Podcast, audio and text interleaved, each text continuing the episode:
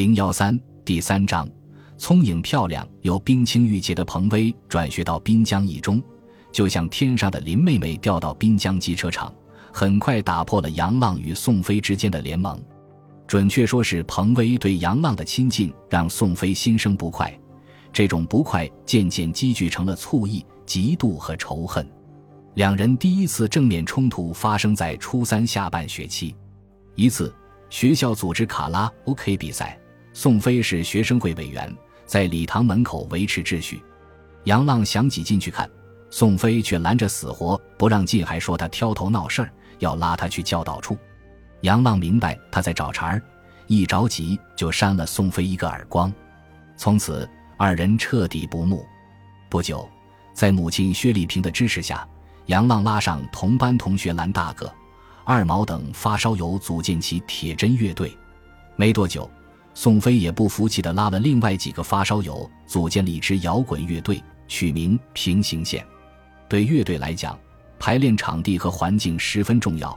几乎同时，两队都看中了老厂区一个废弃的大车间，这里安静宽阔，特别是有败落颓废的感觉，契合着摇滚乐狂野又放纵的调调。两队本就互不服气，都想独自占有。后来经过协商。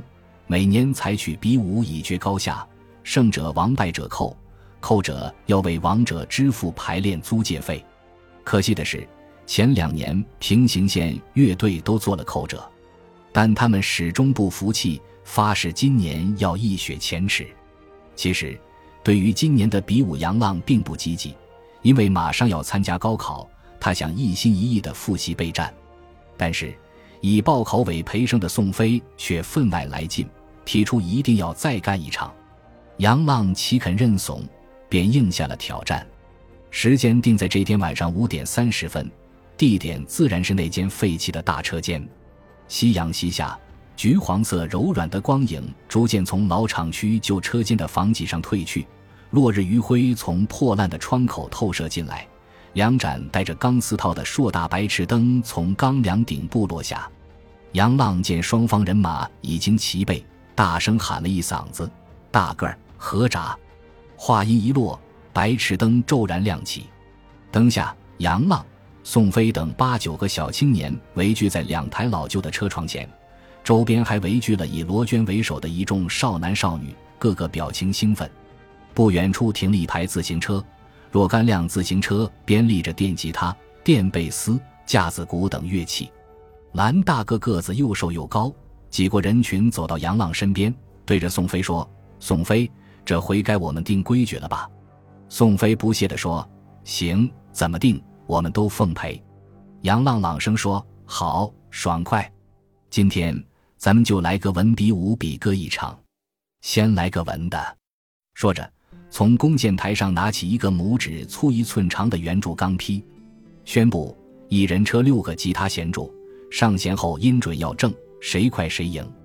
一边的罗娟觉得六个太耽误时间，就插嘴道：“我看你们撤了两个得了，这都快高考了，回去晚了小心挨揍。”宋飞扭头看着一旁的一名黑瘦青年，问道：“老黑怎么样？”老黑爽快的回答：“你是头，你说了算。”宋飞看了一眼罗娟，提高嗓门道：“就听罗娟的，节省下时间，咱们合奏上见真章。”双方没有异议。杨浪又朗声高喊：“好，黄毛，你计时。”一名头发偏黄的健壮青年从弓箭台上拿起马蹄表，拧动后边的旋钮，指针指向六点半。之后郑重宣布：“都看好了，六点准时开始，你俩准备吧。”杨浪与宋飞走到各自的车床前，动手调整车刀，紧固钢坯。马蹄表指向六点整，比赛正式开始。杨浪与宋飞在车床前紧张的操作，马蹄表的秒针飞快的旋转。罗娟和老黑等人在一旁为双方加油：“浪哥加油，浪哥加油，浪哥加油，飞哥加油，飞哥加油，飞哥加油！”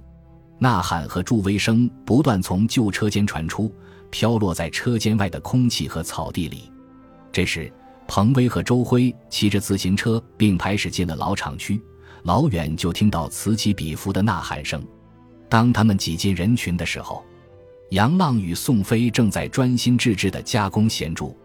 罗娟看见彭威，亲热地打招呼：“薇姐，你怎么来了？”彭威微微一笑，伸出手指在嘴边嘘了一下。杨浪早已看见了彭威，心中一喜，继续镇定自若地加工起咸猪来。宋飞听到嘘声，忍不住抬头看了一眼彭威，眼神中露出一丝慌张，又迅速低下头继续操作。马蹄表的秒针转动，时针接近六点半。杨浪松开了紧固栓，直起身，微笑地看着彭威。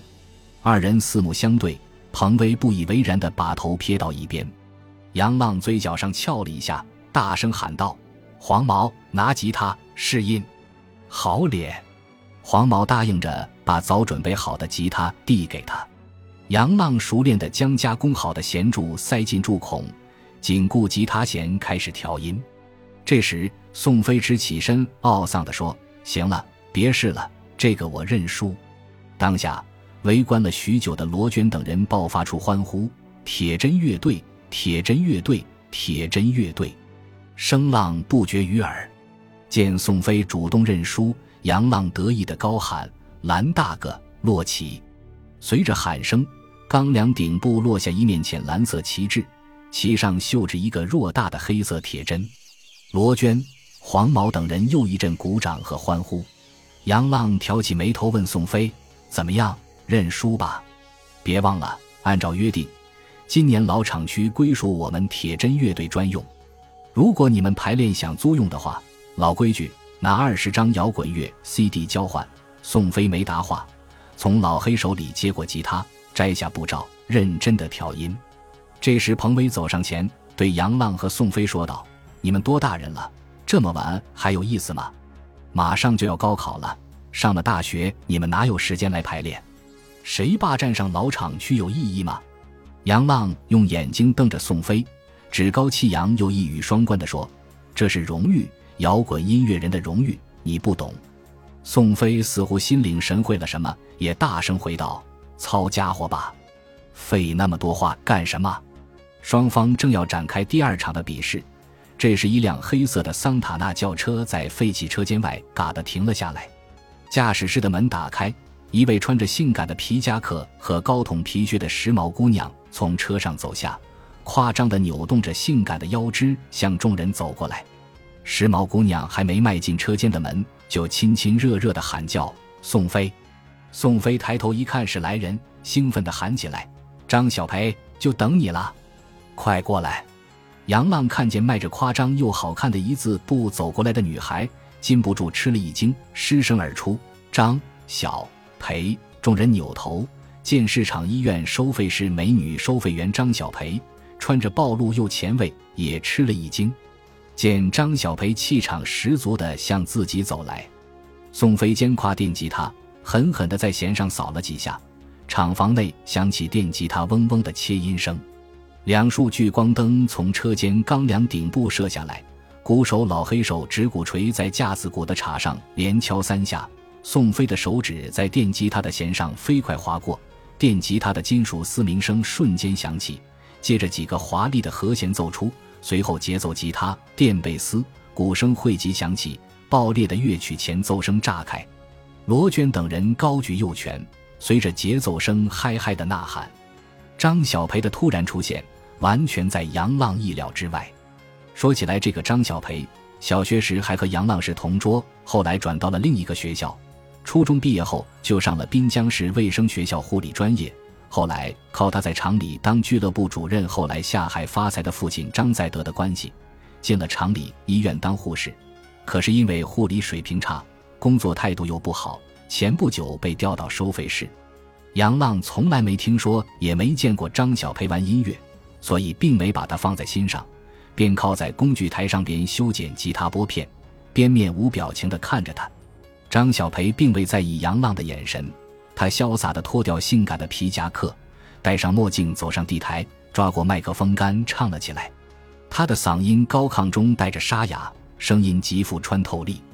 杨浪诧异地直起了身子，忍不住自言自语：“士别三日，当真是刮目相看了。”彭威不知什么时候已经来到杨浪身旁，颇有些惊奇地问：“怎么，你以前听他唱过？”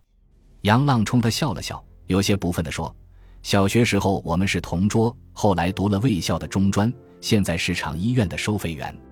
他以前喜欢的是孟庭苇、苏慧伦这些软塌塌的歌，压根儿就没听过摇滚。